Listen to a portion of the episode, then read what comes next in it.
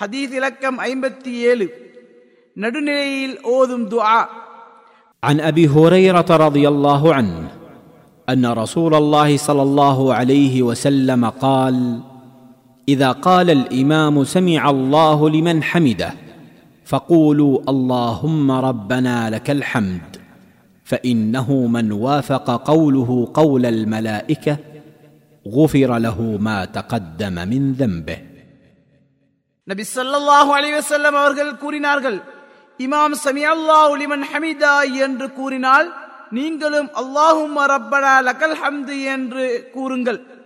ஏனெனில் யாரும் இவ்வாறு கூறும் பொழுது வானவர்களுடைய கூற்றுக்கு ஒத்துப்போகிறாரோ அவருடைய முன்னிய பாவங்கள் மன்னிக்கப்படும். அறிவிப்பவர் அபு ஹுரைரா ரதியல்லாஹு ஆதாரம் புகாரி முஸ்லிம். அறிவிப்பாளர் பற்றி பதிமூன்றாம் நபிமொழியில் கூறப்பட்டுள்ளது.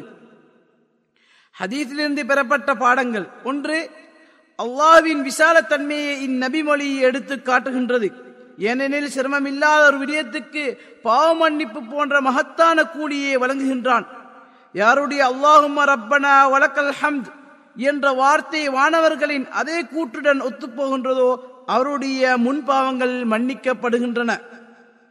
இரண்டு தொல்பவர் இமாமாக அல்லது தனித்து தொல்பவராக இருந்தால் ருக்கூலிருந்து எழும்பும் போது சமியல்லா லிமன் ஹமிதா என்று கூறியவராக எழுவார்.